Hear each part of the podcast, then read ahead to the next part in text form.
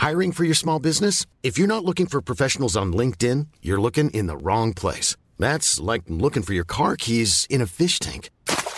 LinkedIn helps you hire professionals you can't find anywhere else, even those who aren't actively searching for a new job but might be open to the perfect role. In a given month, over 70% of LinkedIn users don't even visit other leading job sites. So start looking in the right place. With LinkedIn, you can hire professionals like a professional. Post your free job on linkedin.com slash spoken today.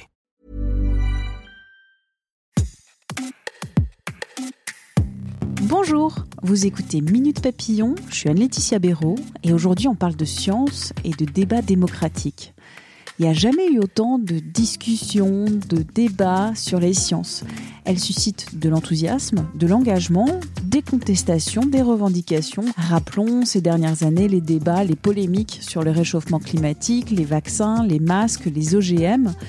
Bien qu'un nombre significatif de citoyens se désintéressent de la science, de ses travaux, de ses résultats, il leur arrive de s'exprimer à son sujet, de prendre parti. La science semble être devenue l'affaire de tous. Mais l'intervention des citoyens sur ces questions scientifiques, est-ce qu'elle est toujours justifiée, toujours pertinente? Est-ce qu'il y a des limites au débat démocratique? Comment Internet en général, les réseaux sociaux en particulier, engendrent-ils des monstres? Responsabilité des médias Ce sont les questions que pose Annabelle Crémer-Lecointre, enseignante agrégée en sciences de la vie et de la terre, autrice d'ouvrages scientifiques, qui a publié La science à l'épreuve des mauvaises langues, illustré par Arnaud Raphaëlian aux éditions de Lachaud et Niesley. Un ouvrage, 10 idées reçues décryptées pour bien comprendre la démarche scientifique l'ingénieur de formation est l'invité de cet épisode, on va s'interroger, est-ce que tout le monde a son mot à dire sur les sciences? Bonjour Annabelle Crémer-Lecointre. Vous dites que la participation des citoyens à la prise de décision est démocratiquement légitime et louable puisqu'elle vise à empêcher la concentration du pouvoir aux mains des élites politiques et intellectuelles mais aussi que cette intervention des citoyens dans le débat scientifique, elle a des limites. À propos de la pandémie hein, euh, qui nous a frappé euh, ces dernières années, tout le monde prenait parti, tout le monde parlait de science, mais pas toujours en connaissance de cause. La liberté d'expression, elle est, euh, elle est évidemment indispensable dans une démocratie. Elle est précieuse, mais avoir le droit de s'exprimer ne signifie pas forcément qu'on est légitime à le faire. Je vous donne un exemple très simple évaluer euh, le réchauffement climatique actuel et ses impacts, ça, ça ne relève pas d'un débat démocratique. Ça relève en fait d'un débat contradictoire entre des experts qui sont légitimes à le faire parce qu'ils sont compétents sur ces questions. En revanche, parler de la transition, prendre une décision sur la transition euh, écologique environnementale qu'amène le réchauffement euh, climatique actuel, ça, ça relève de choix politiques et donc du débat démocratique.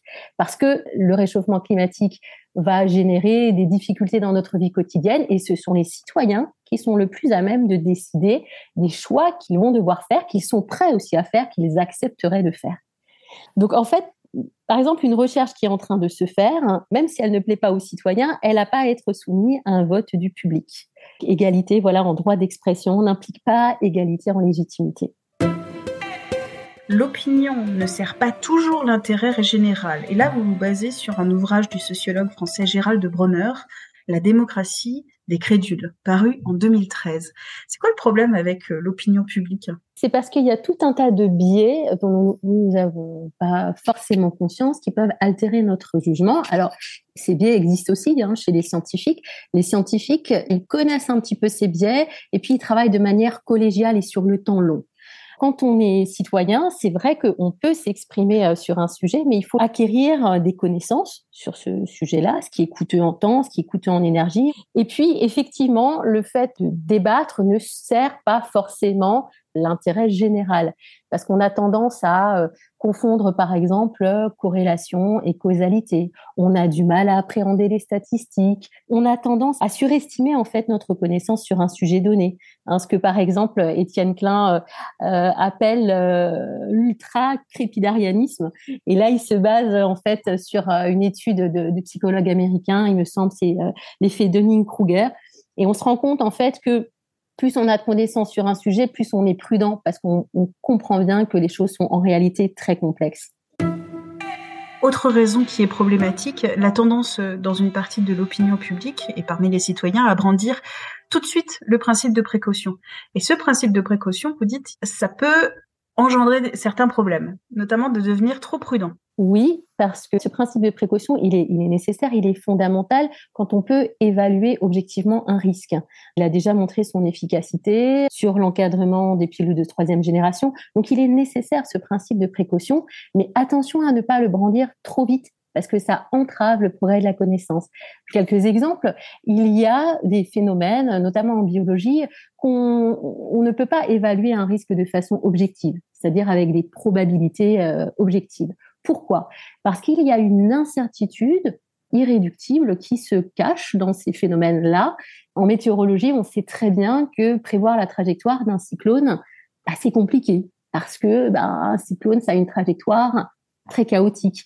Les phénomènes vivants, il y a euh, de l'aléatoire. On ne peut pas euh, tout euh, prévoir. Par exemple, quelles seront les mutations prochaines de tel virus ou de telle bactérie? Et dans ce contexte d'incertitude, on ne peut pas euh, brandir euh, le principe de précaution parce que c'est pas un défaut de connaissance. Et cette incertitude, elle restera toujours présente au cœur de certains phénomènes. Vous ajoutez aussi que le principe de précaution et le principe de responsabilité, qui est son, corollaire, ne doivent pas être abandonnés, mais appliqués de, de façon raisonnée pour qu'ils ne paralysent pas le progrès de la connaissance et ne conduisent pas à une inaction dont les conséquences pour la société peuvent se révéler redoutables. Comment appliquer ces principes de manière raisonnée, selon vous? Il faut déjà connaître les phénomènes dont on parle. Un des exemples, c'est l'exemple des organismes génétiquement modifiés. Dès qu'il s'agit des OGM que l'on ingère, donc dans l'alimentation, il y a une espèce de peur collective, parce qu'on comprend assez mal en fait euh, ces phénomènes euh, biologiques. Je veux dire, des organismes génétiquement modifiés, ça s'est fait par la sélection artificielle depuis la domestication des espèces. C'est juste la temporalité qui change et c'est l'outil en fait hein, pour créer ces organismes. Et c'est assez étonnant en fait que euh, s'agissant des OGM que nous ingérons, on s'inquiète alors que de nombreux médicaments sont euh, produits, sont créés à partir d'organismes génétiquement modifiés. Je parle de l'exemple de l'insuline. Beaucoup de traitements pour lutter contre le cancer euh, ben, sont issus du génie génétique. L'héparine aussi, qui sert à fluidifier le sang. les traitements des immunosuppresseurs.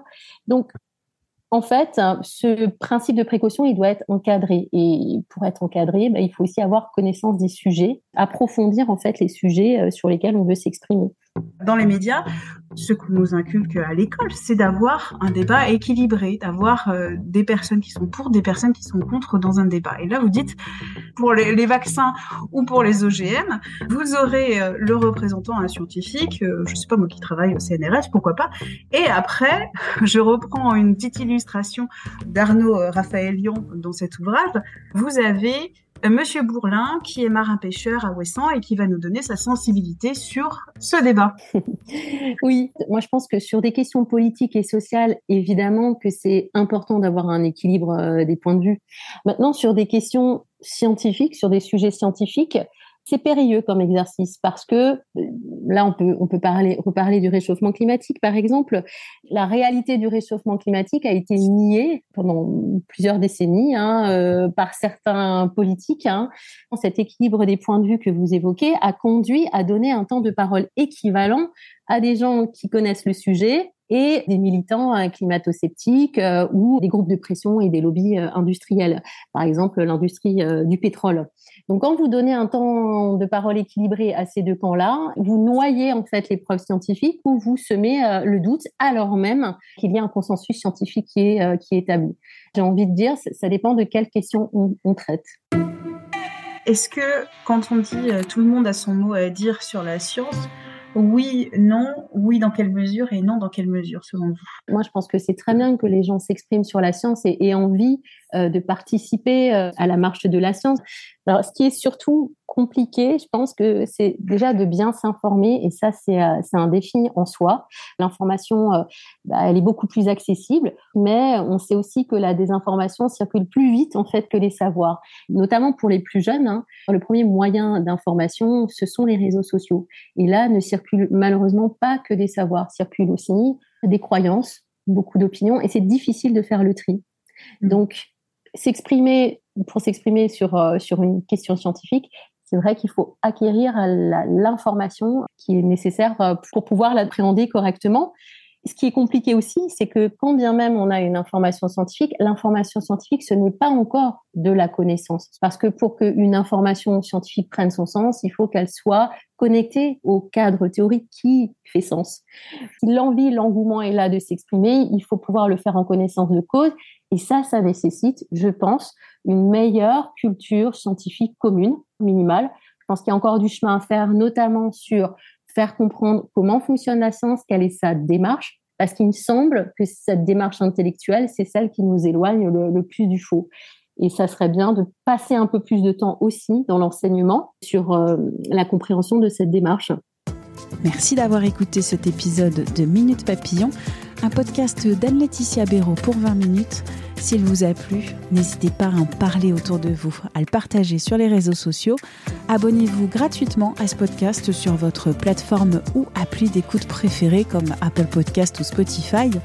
À très vite et d'ici là, bonne écoute des podcasts de 20 minutes comme Tout s'explique.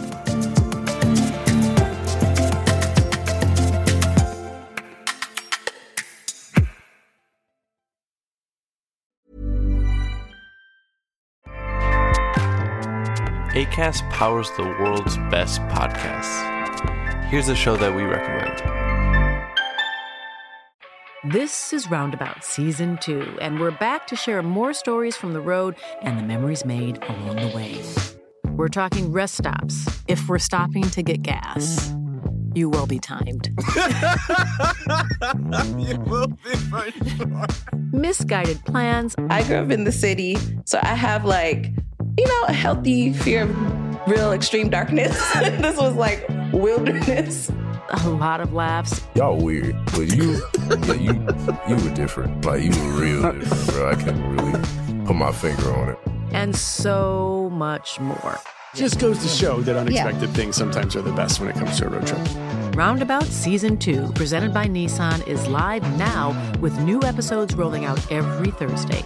Listen and subscribe wherever you get your podcasts.